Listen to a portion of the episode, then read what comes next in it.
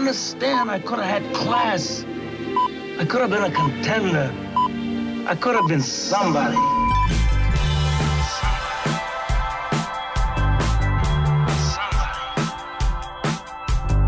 So he's almost like having a second captain in the team. Second captain, first captain, whatever. The newly appointed British Prime Minister has already sacked most of his cabinet, replaced them with right wing Brexiteers, and declared a new golden age for the country, even as he makes it more likely than ever they're about to crash out of the EU without a deal. I think we can all agree these are turbulent times we're all living in. But for our guest today, well, Turbulence is his middle name. Welcome to Second Captain Saturday. Oh, oh really? Oh, yeah, no, officially, yeah, yeah. Omer from Kenny. Cody is his middle name. John Cody Simpson. The guest in hmm. question is someone you'll be familiar with if you followed pretty much any of the major world events in the last 50 years. This is a man who was on the plane that took the Ayatollah Khomeini from Paris to Tehran at the onset of the Iranian Revolution in 1979. He reported from Tiananmen Square and the fall of the Ceausescu regime, was one of the first reporters to enter Afghanistan in 2001 wearing a burqa as a disguise. He's been threatened by paramilitary forces in the north, bombed by American forces in Iraq. He's the type of foreign correspondent that other foreign correspondents look at and say, not sure I fancy that. That's just a bit too dangerous. And after more than five decades, he's still working with the BBC. We're thrilled to have John Simpson on the show today. Of all people, maybe John Simpson can make some sense of what's going on in the world. Is that too big an ask for an interview on a Saturday morning? Quite frankly, Probably no, is, yeah. no, no. Ken, what have you made of week one of the new golden age? Feeling golden? I think it's been pretty interesting, actually. Eoin. I, I, I hope that they install cameras. Um, I think the most interesting appointment that Boris Johnson has made is Dominic Cummings Oh, yeah. Uh, as his chief advisor. And he was the guy, if you saw the Channel 4 uh, Brexit sort of dramatization, which was around January, Benedict Cumberbatch played. Uh, Cummings in this. I mean, it was obviously a dramatization. They took they took a little bit of license. Um, he is also a prolific blogger, although I assume this will pause for the time being. And one of his big obsessions is the utter rank incompetence of the British civil service. So he describes them as systematically dysfunctional, uh, grotesquely overpaid, literally hardwired to fail. Um, he had worked before with Michael Gove in the Department for Education in the UK, and apparently a civil servant told their team, You're a mutant virus, I'm the immune system, and it's my job to expel you from the organism. so now the virus is back and is running the show. Um, there's 20,000 words on that, among many other long pieces on his blog. Now, this is obviously somebody who speaks this way or is prepared to express very scathing views um, is is not universally popular with colleagues. So David Cameron once referred to him as a career psychopath, but he's actually much more withering about Cameron. I mean, he says his his quote here on Cameron is, "I don't hate Cameron." I do not respect him, which is different. Ouch. Uh, you know, his. I thought he was in politics for bad reasons. Essentially, he was someone who wanted to be, not someone who wanted to do. Which is to say, one of these people who infest politics, whose ambition is to sort of clamber up the greasy pole, uh, be somebody important, get an important position, and have you know acolytes around you who are all sort of looking up to you and calling you the boss, rather than actually to do something important or make some valuable change in the world, which is what makes it so kind of interesting that he's now working for Boris Johnson, who would have seemed like the absolute archetype of, of that type of thing more so than Cameron. I'm not quite sure what he's ever actually stood for, apart from self advancement, but maybe we're about to see a new side to him. Got a message in here from Catherine Boland. Just listen to Catriona Crowe absolutely filleting, cutting, drawing, and quartering Ken on last week's second captains. Looking forward to your comeback this week, Ken. we'll see if you have enough stuff for John Simpson, all right? Murph, John is clearly a resourceful and fearless human being, the exact qualities required to become this year's greatest non sports person, sports person. What is the latest state of play? I could have been a contender. I could have been somebody. Well, last week's guest, Catriona Cross scored 75 points in what was a respectable showing, but top of our leaderboard is still Senator George Mitchell on 81 points. And I think it's fair to say that if he pulls this one off, this will signify his greatest ever triumph. No doubt. But uh, John Simpson has stared down a few big politicians in his day, and this morning on, he has George Mitchell in his sights. That's the task in front of John today. Is he up to the challenge? Text us 51551, tweet at Second Captains. John Simpson is raring to go on Second Captain Saturday. First up, we're going to get a bit of Saint Sister.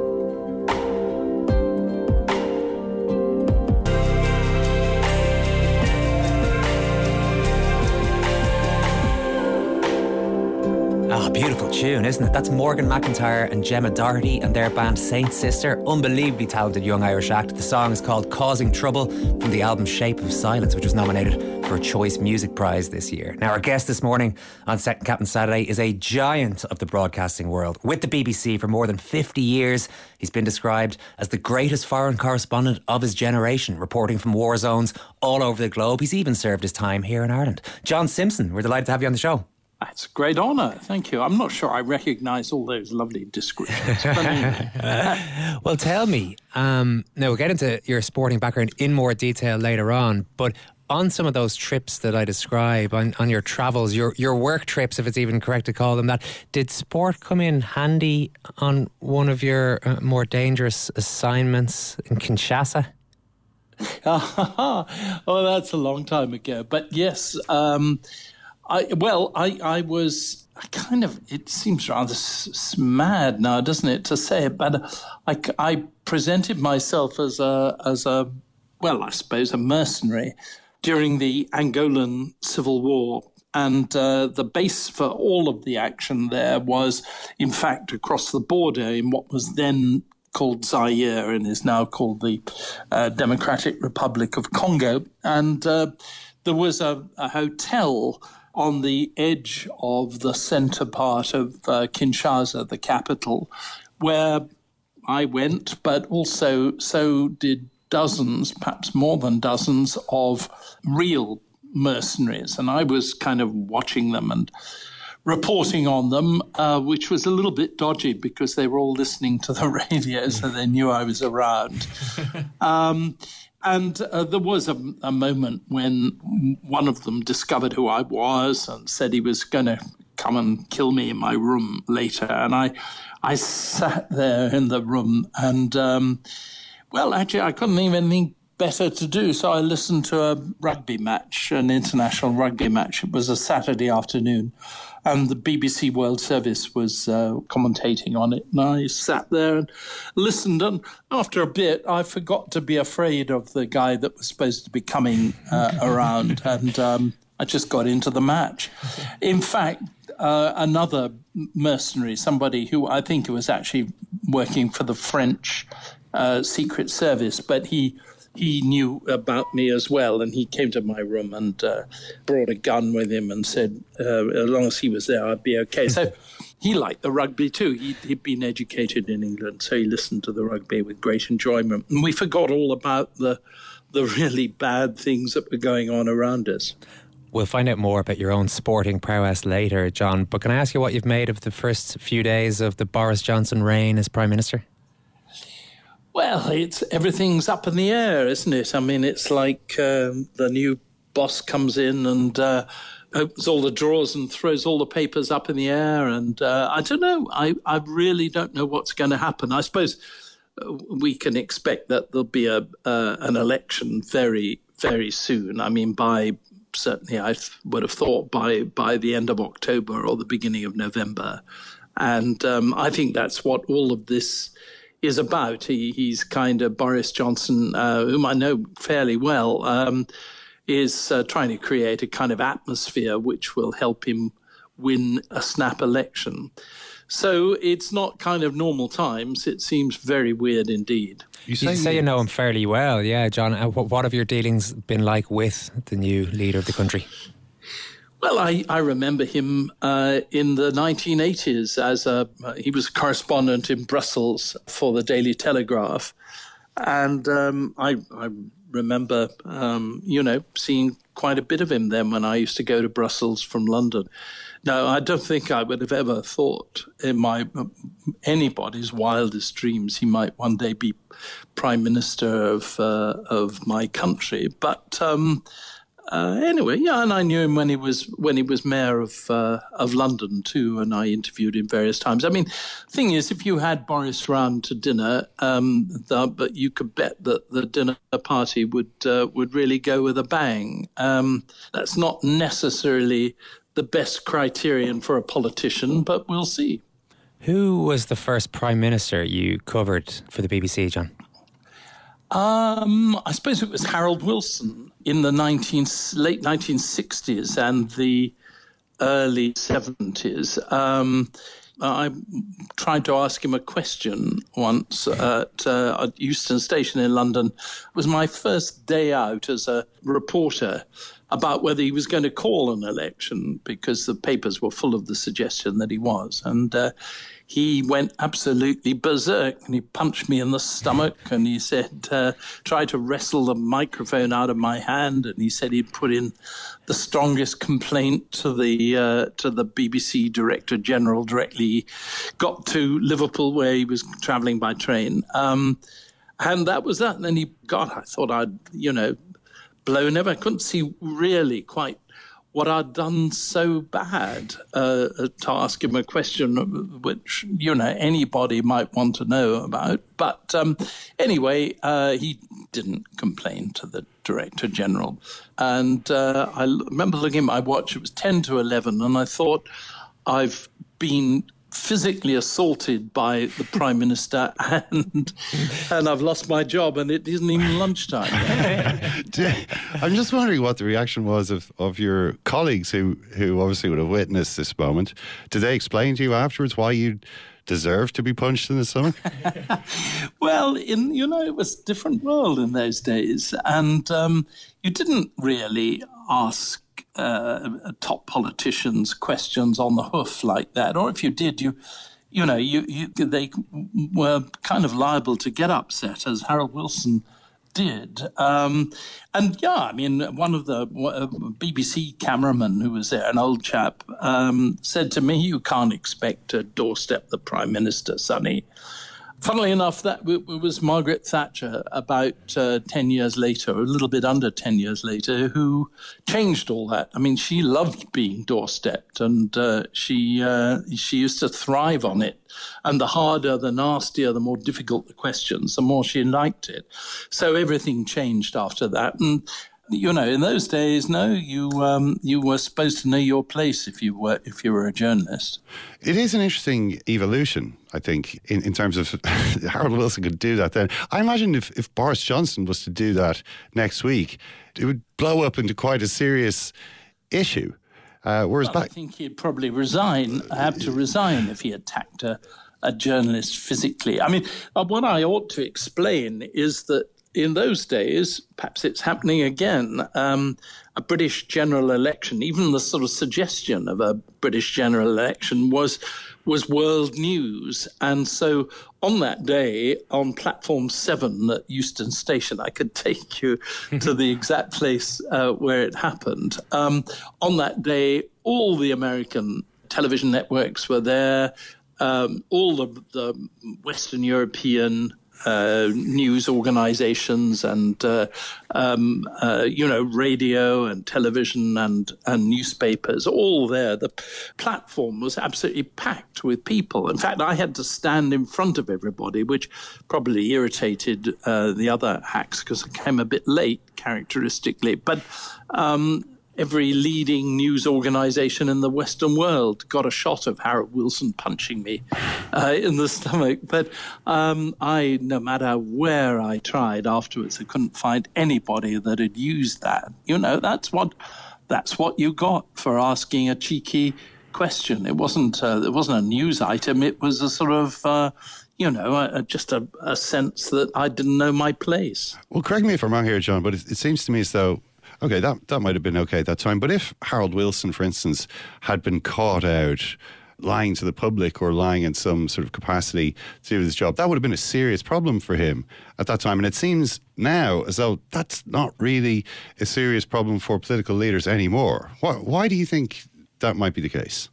Well, I don't know. I think we're entering a new kind of phase, really, where whereby you know if you're if you've got huge popular support, you can say anything and do anything, and nobody can really touch you. I mean, I we passed the moment the other day where President Trump had supposedly told three thousand lies uh, since he came into office, um, but you know he still continues. And I, I uh, you've got to remember, I've been a political journalist really for 50 years, and I, I can't say I'm hugely shocked by uh, the the thought that politicians tell lies. I mean, whatever else, you know. But isn't, um, isn't, the, isn't the I- I- difference, though, in the consequence? You know, in the sense that politicians used to go to great pains to avoid the appearance of lying or to sort of uh, silence uh, possible evidence that might suggest this or, or cover things up. And it turns out you don't need to do that anymore. Well, like President Reagan, you mean, in the 80s. President Reagan said on a fairly regular basis things that had absolutely no, no fact in them. But he carried on. I mean, this is not a new thing, you know, this has happened before. We are obviously pretty tied up in this whole Brexit situation, John, at the moment. Do you think that there is uh, any sort of growing feeling in the UK that actually we are part of the problem? And do you think that, that Boris Johnson might whip that up over the next couple of months? No, I don't think. I, well, I think it'd be really a big mistake to to kind of uh, suggest that Ireland is in any case, in any way responsible or to make Britain's position difficult. No, I mean I think I dare say there will be quite a lot of uh, of nastiness w- whipped up, but it'll be against against France in particular and against the you know the EU kind of bureaucracy and so on. I don't think Ireland will. Uh, I mean, it would be grotesque, really, since Ireland is likely to be the biggest victim of any collapse in the in in the sort of British position. I, I don't think that would be would be reasonable. I think Ireland's too popular in Britain for that to resonate. But I do think. I mean, I you know you can see how. President Macron in, in France uh, has has played on this quite a lot, and uh, you know it's obviously in, he regards it in his interest to sort of bang the the anti British drum, and I think we'll find that uh, that the Johnson government will bang uh, an anti-French, an anti-EU drum, but it won't. I'm, I I can't believe that uh, that anybody would would criticise or attack Ireland because Ireland's the main victim. You've reported from countries in turmoil, uh, revolutionary ferment, countries tottering on the brink of collapse. Has Britain started to remind you of one of those places? Oh no, No. no, of course not. Not at no, all. no. I mean that's just. Uh, I'm afraid that that's. Uh, that's the kind of thing you you you know people um, say, but not. Uh, no, I mean certainly not. no. Tell us the I mean, when you first started out, there was a certain relationship, I think, between the media, which is a very broad term anyway, but there was a sense that there was trust in the media by and large, which appears to have been eroded. I don't know if lot, it seems a lot more even in the last five years than than the erosion that might have taken place in the 25 years before that. Do you agree with that, first of all? Oh yeah, absolutely. I mean, there's always been if you if you worked for the BBC, there was always a kind of undercurrent of of hostility to the BBC uh, in Britain, uh, and probably that's true in most countries that they see their sort of uh, their national broadcaster as a you know mouthpiece of government and and all that kind of thing. But yeah, I think uh, I'm afraid that people there's a sort of um, I think a, a, a kind of phony uh, cynicism, a sort of false cynicism, which affects everybody, so that you you know you just do the sort of Trump thing of saying uh, anything you don't like that's that's reported is fake news, and that of course has has spread as we know right across to Europe from the US, and it's it's been very very influential. I think I think the BBC. I don't think the BBC's ever had such a, a hard time of it as it's as it's having now. And you know, on top of that, uh, there was a really scary uh, report out the other day about how few uh, people under the age of 25 actually even watch any kind of news program or read any kind of newspaper and that that's spreading. I mean that isn't just a british uh, a british issue. I think it's it's uh, that's that's everywhere i go really. And you know it's quite worrying. But i mean i'm 74 it should last me out just. Well, when, when you say it's it's scary or, or worrying, what why do you think that is? I mean, what in what what do you think that these young people are missing out on? Well, I think they're missing out on, you know, what's going to come around the corner and hit them in international affairs. I mean, I remember very clearly how what a, an enormous upsurge of anger there was in the United States in 2001. 9 11 happened. And um, we read that the media should have told uh, Americans of the, the danger and the threat that was coming to them, but it's all faded away.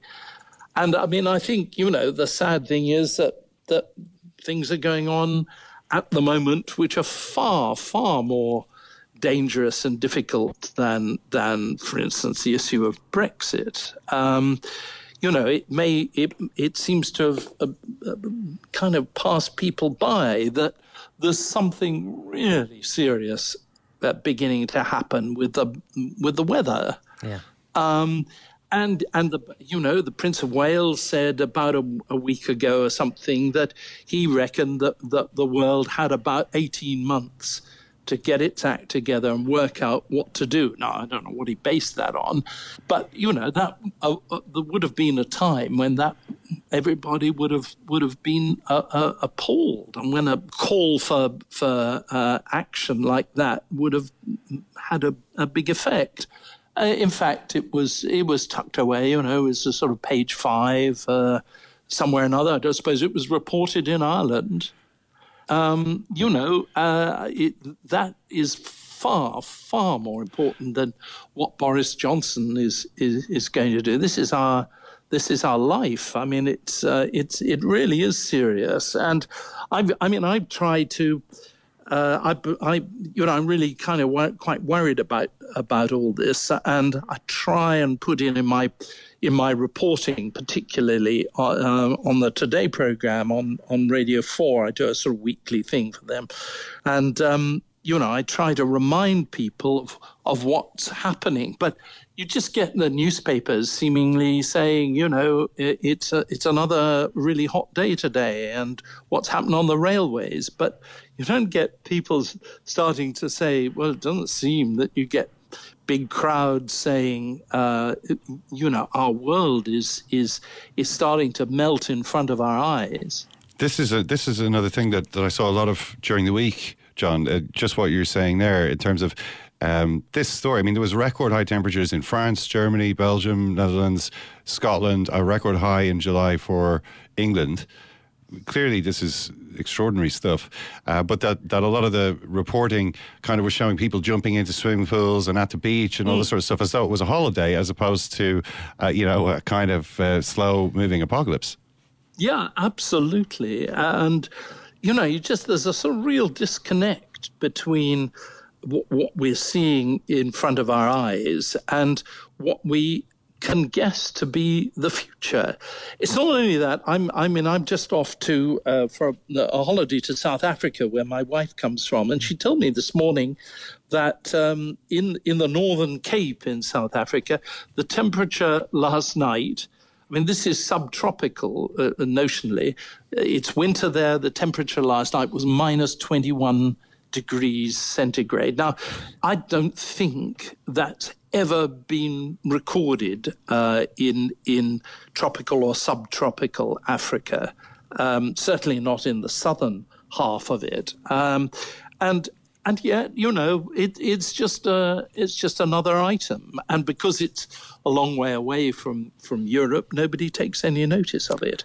I think these I mean, maybe you know, if there are uh, if there are uh, uh, things that the the media ought to be uh, lashing themselves about, I think that's a, a really major issue that we're not taking it seriously, not taking it nearly seriously enough. Yeah, and I guess part of the issue is that viewers uh, or readers or whatever it might be don't have that trust anymore. And whatever it is, whether it's climate, whether it's Brexit, they believe that they're listening to people who are biased one way or the other and are pushing this biased point of view, which is something that you've been, I think, quite scrupulous in trying to avoid, John. I mean, even uh, I was reading up a Sunday Telegraph column you wrote back in 2003. This was after the uh, horrific tragedy when your translator was killed in Iraq, uh, Abdurazak. And you had written, you had met his mother, and you said, "Was the overthrow of Saddam Hussein worth all the violence and chaos?" Was it worth the death of my 25 year old translator, the only support of his widowed mother? She doesn't think so. At the moment, I'm finding it hard not to agree with her, which, which seems absolutely fine. I mean, that's a beautifully put point. But you later said you actually expressed regret for that final line. I, I'm not supposed to express opinions about these things. That's not what I'm paid to do. Um, I suppose the kind of uh, test that my colleagues in the BBC always uh, present on it is would you say that in a in a broadcast for the BBC? Well, no, I wouldn't. I really, really wouldn't. I, I you know, I don't think it's my job to tell people whether the invasion of Iraq was a good thing or a bad thing.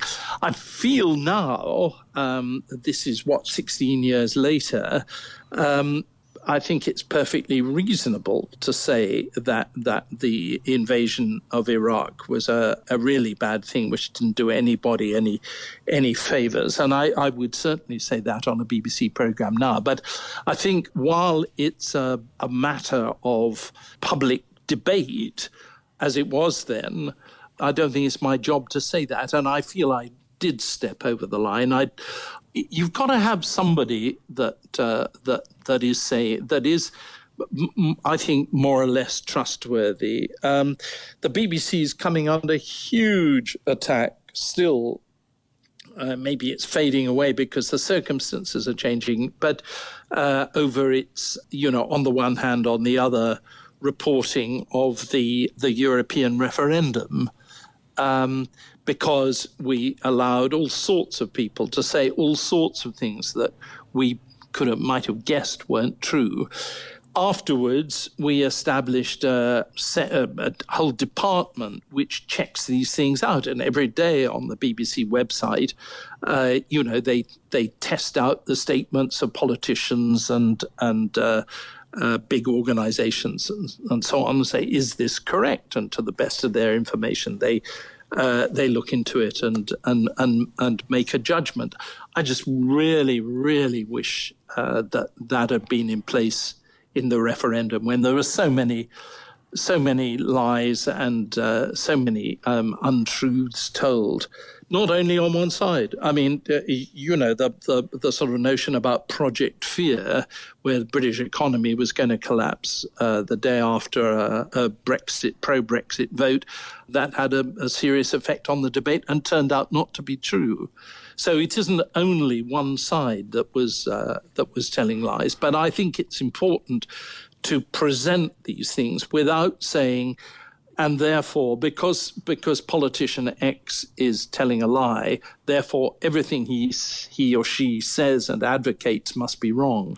I do think it raises a, an interesting question about what the truth actually is. You know, in the sense that when this terrible thing happened in Iraq, this this cruel and pointless death of your translator that is the reality of a war. That's that's what it is. So so in a sense, as a as a uh, as a correspondent reporting on it, why, why shouldn't you talk about it? Well, I mean, and I think it's perfectly reasonable to talk about it, and and uh, uh, you know the fact is that uh, uh it was a, a, mistake by an American pilot uh, who dropped a thousand pound bomb on us, and um, was far from being kind of reprimanded or anything, was flying again the next day, dropping more bombs. Um, so, I, you know, yeah, all of that is true. But I mean, what, what I think was unacceptable really was to kind of join up these things the, the death of my translator uh, and the cause for which he died. As I say, I think now with the hindsight of of uh, nearly 20 years, it, it is possible to say it wasn't worth it. It didn't do what it was supposed to do. None of the the whole invasion was uh, done on false pretenses and shouldn't have happened. But uh, at the time, and that was in 2003, I don't think that was my call to make. I don't think it was the right thing for somebody on the ground to say. And I, I you know, I think it was uh, the circumstances of having to go and see the my translator's mother, tell her I had a had his blood on me uh, on my clothes when I went to see her, and um, uh, and I had to tell her what was going on. And I wrote that article immediately afterwards. I mean, in, in the kind of two hours afterwards. And, um, but I, I, I, I, wish I'd, I wish I'd stuck to the kind of rule book more, and I wish I hadn't uh, started to get involved with the politics of the thing. And um, you know, it's one of those things. Uh, I, I probably I'll make the same mistake again. I seem to make every mistake uh, again and again and again. But I, it's not what I want to do.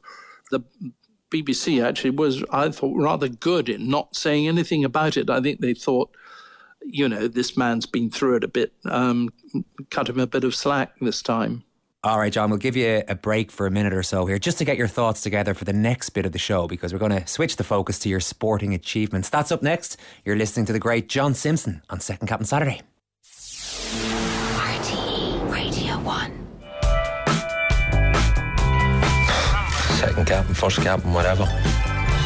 Eoin, Ken, and Murph with you right through the summer on Second Captain Saturday. If you want to get in touch, you can tweet at Second Captains or text 51551. We're so happy to be in the company of the brilliant John Simpson this morning, a man who has been with the BBC for more than 50 years.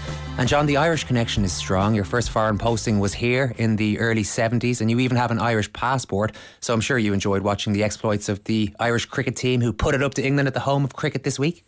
Oh, I had a lovely time watching it. I mean, I've got it. You see, I'm I'm a, I'm a, um, a Brit. I'm born in England of English parents, English grandparents, indeed. Even though my paternal grandmother was born in Ireland, but the reason I felt obliged to say it when I even when I applied for an Irish passport uh, on that, the reason that she was there was uh, she was the daughter of a English army officer's job it was to make sure that Ireland never issued independent passports. so the guy I explained, I explained to him, and he uh, smiled and he said, "I think you should just carry on filling the forms out." So, and of course, I got yeah. a I got a passport because uh, you know that's uh, that's the law, and I'm very very proud of my Irish passport. Um, I may not have a, a drop of Irish blood in me, although I do, of course, like everybody else in, in the UK. But I feel I'm a, I'm Irish by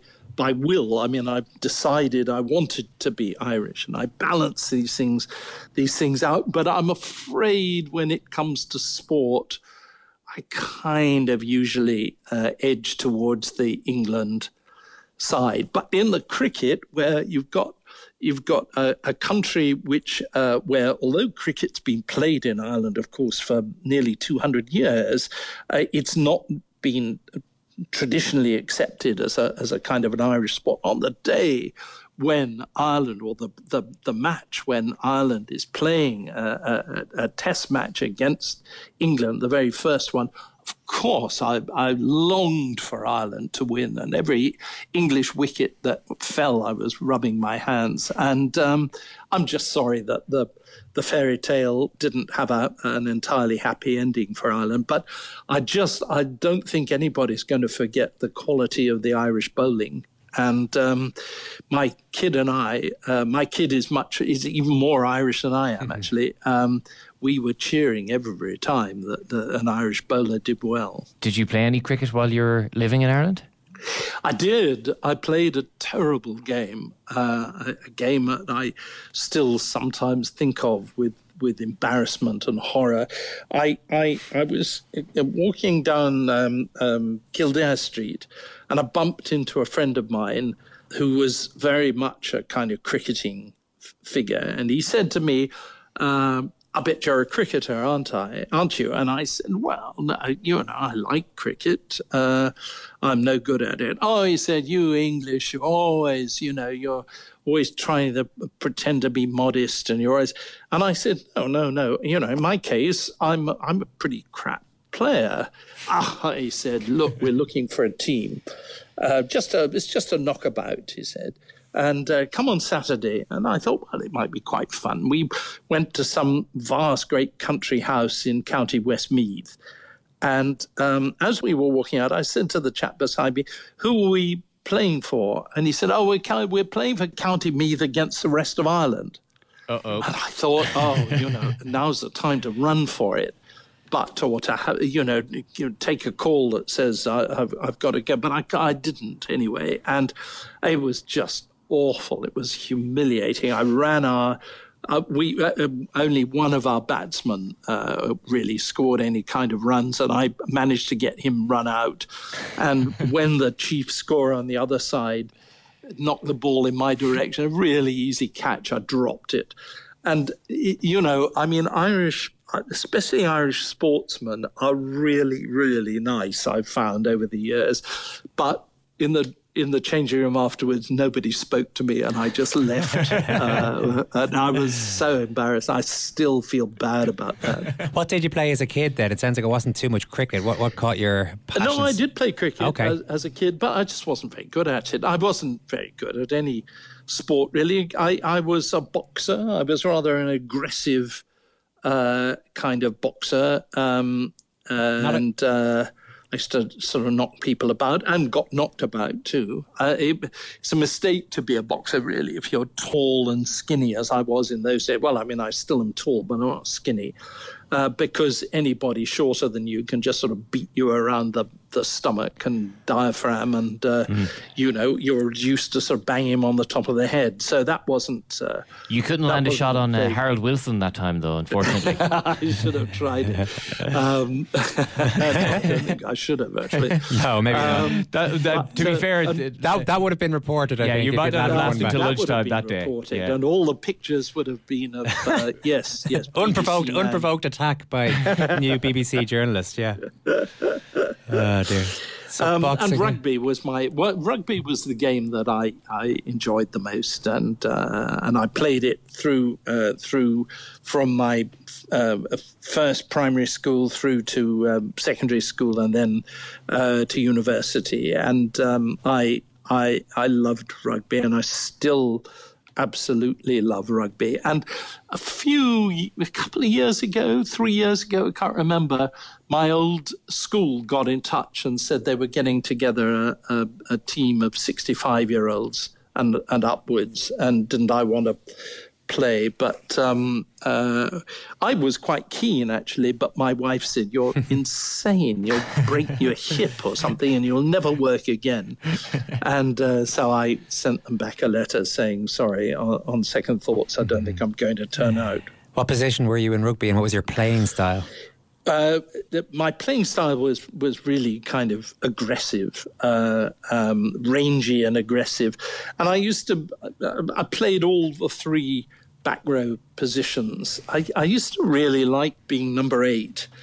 You know, if you're if you're in the in the front row or the second row, your job is kind of cut out for you. You know, you've just got. You know, it's a it's a matter of weight really and pushing and and shoving. But um, if you're in the back row, you know, you can do a lot of things. You can turn yourself into a sort of phony um, three quarter and uh, charge around the field. I used to love that. And uh, sometimes in my, you know, when I dream at night, I'm still, I'm on the rugby field and running around. And then, you know, and I wake up and the poor creaking old 74 year old, uh, you know, be lucky to walk across the field, let alone run. Well, you can live vicariously through your son now. I presume you're putting him through his paces. Yes, but you see, um, I am, and I have, and he he he he does play rugby, but he's.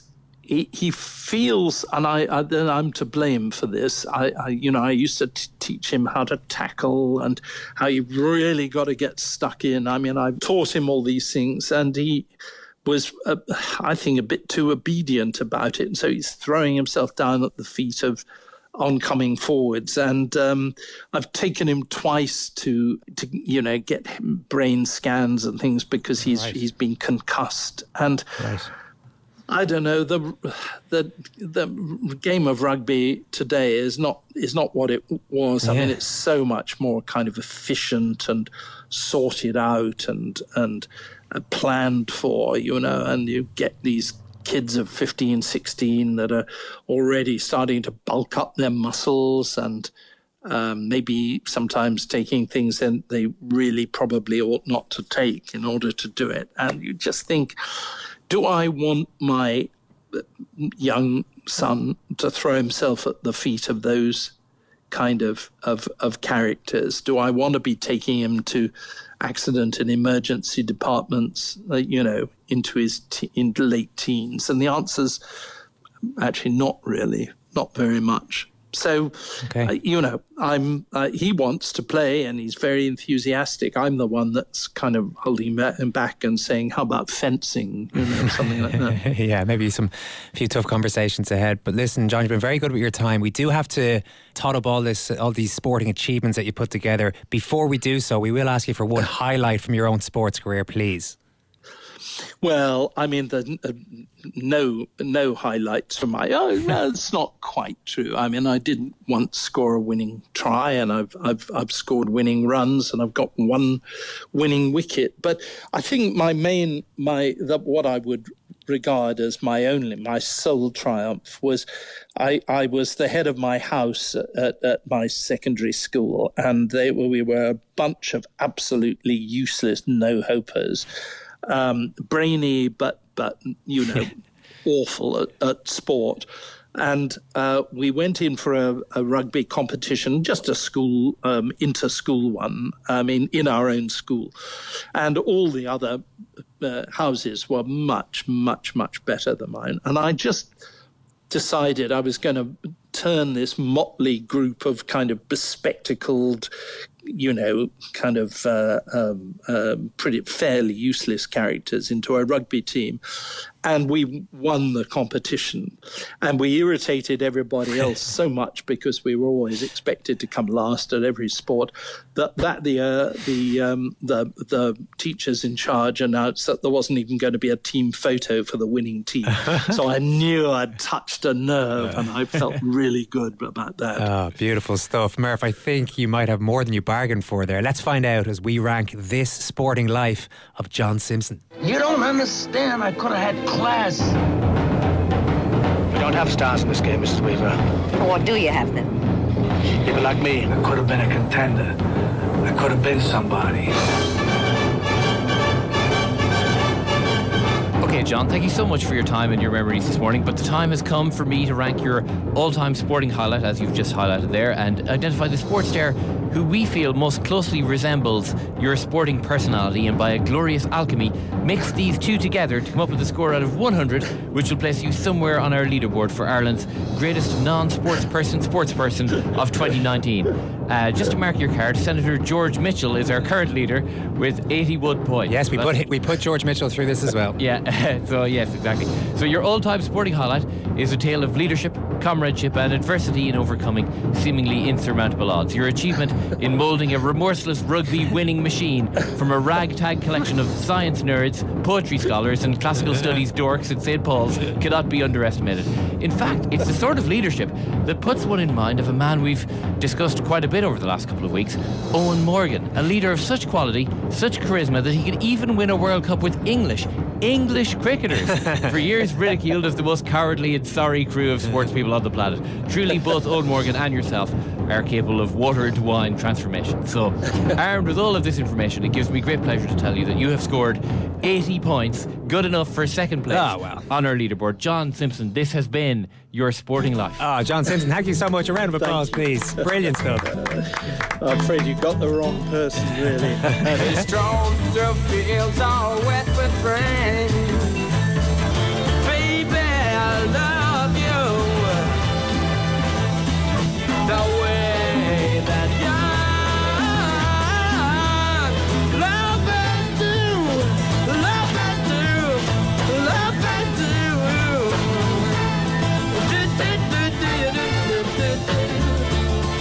The way young lovers do from the album Astral Weeks. That's especially for this morning's guest, who is a big Van Morrison fan, apparently. Thanks again to the legend that is John Simpson. Now that I think of it, Van Morrison. There's a good guess for second captain Saturday. Definitely a, a bang of the stocky corner forward about him kicking points up around Sandy Row there back in the day. Yeah, Very it's easy to book. possible, uh, Notoriously easy to book as well. Loves a good chin wag, Murph. Get Yeah, on it. yeah, yeah. Okay, Get on Um, the, search for Van Morrison. I, f- I feel like the uh, the guy on his first day on the uh, the building site being asked to go fetch the plastic hammer there. But I, all all good on. I'm, I'll try my best. I say cor- corner back, corner forward. Uh, better man facing the play, I'd say Van. Cornerback for me on. But I mean, yeah, hey, Tiger listen, this is all this is all stuff we can discuss with Van when Next week. it, when he inevitably says yes. Loads of reaction to our chat with John Simpson there. Love hearing him. Love hearing John Simpson, says Ornan Cassidy. He's the most amazing man who talks so much sense. Somebody's not happy though. P- pathetic suggestion that the UK is on the brink of collapse. Has Ken ever been to the UK recently? People in England and Wales voted to take back control of England. The media always hate conservatives. Wales voted to take back control of England. So that's it. This Big has if gone. true. This That's is a really big is a big story. Yeah, yeah, yeah. No, they don't always. I mean, I don't know. The Sun had, had Boris Johnson's face literally imposed on his son. So they don't always Dude. hate conservatives in the media. No, no, not all of Probably it. no. true enough, yeah. I have to disagree with you, Ken, and with John Simpson. If Boris Johnson or Trump were to punch a journalist in the stomach, comes in this text, like Harold Wilson did to John Simpson, it would increase their support. Not a chance in hell they'd, they'd resign either. Which is the point, actually. I mean, didn't Trump say I could shoot somebody in Fifth Avenue and I wouldn't lose any voters? Maybe he, maybe that's an exaggeration, but I think he could probably punch somebody, a reporter especially in Fifth Avenue, uh, and his, his base mightn't be too shocked and offended. Maybe it would depend on the reporter. Hmm, that's true enough. Now, this weekend, some good sport going on. All Ireland semi finals. Also, the FAI has its AGM in Trim today. That should be a quiet one. Quiet enough year. Steady as she goes with the good ship, FAI. What should we be looking out for here? What's, Well, what's it pretty much down? is steady as she goes in that um, it's continuity uh, with with Donal Conway, who is the president, probably. Uh, well, I mean, he will be the, the president again at the end of today for a, for a new term. There's an interesting piece today in the Irish Times by Emmet Malone, where he he's kind of done a big piece on Conway, um, and it's it's really focusing on that you know, disconnect between Conway, the reforming president who's sort of been leading the renewal and regeneration of the FAI, and the guy who sat for 14 years on the FAI board without raising too many sort of, you know, without raising his hand too many times saying, "Is are we sure about this? John?" Certainly, publicly, we never heard a huge amount in that regard. Yeah, uh, so I guess it poses the question: you know, do you really do you believe people can change? do you believe people can change really suddenly after quite a long spell of time being one way? They can suddenly become the other way. Maybe you know, maybe they can. Um, but uh, There's a couple of other board members who might get re-elected as well, which raises the possibility. Apparently, according to Emmet Malone, that that would be a real fu to Shane Ross. But as Emmet writes, who knows how Shane Ross will react, given that FIFA and UEFA have dignitaries at, in and around this FAI just to Well, if Shane ward Ross- off any government inter- interference. Shane Ross scared of FIFA and UEFA. Is he gonna is he gonna take that? Is he gonna take that line down from FIFA and UEFA? Can we get ourselves thrown out of international football this year? Can- All right. Yeah. If anyone can, Shane Ross can. No, that's unfair. Jim says, Oh, I'm scared. We're going to get hammered in the Rugby World Cup. South Africa unreal this morning. Well, obviously, we haven't had a chance to watch this, Jim, but apparently, South Africa have pulled off an unbelievable result away to New Zealand. They've equalised. South Africa 16, New Zealand 16 with a try in the last Now, minute. Odd. we're trying to avoid New Zealand in the World Cup quarterfinals, but if we are successful in that, we play South Africa in Yes. the World Cup quarterfinals. So, so we're playing either the best team or the second best team in the All world. right. That's pretty much it for today. Thanks very much for listening to the show. If you want some brilliant independent journalism every day at our Second Captain's World Service, just have a look at secondcaptains.com. We're back here next Saturday morning. The show is produced by Mark Horgan and Simon Hick. Thanks to Killian Down for researching, to Sheila Niwale on sound. Marian Finucane is coming right up. Thank you, Murph. Thank you, Ken. Thank Thanks, you, Eoin. Alan. Thanks, Thank Ken. you, Kieran. Thanks for all the texts you sent in on John Simpson, and I hope you enjoyed it. Enjoy your weekend.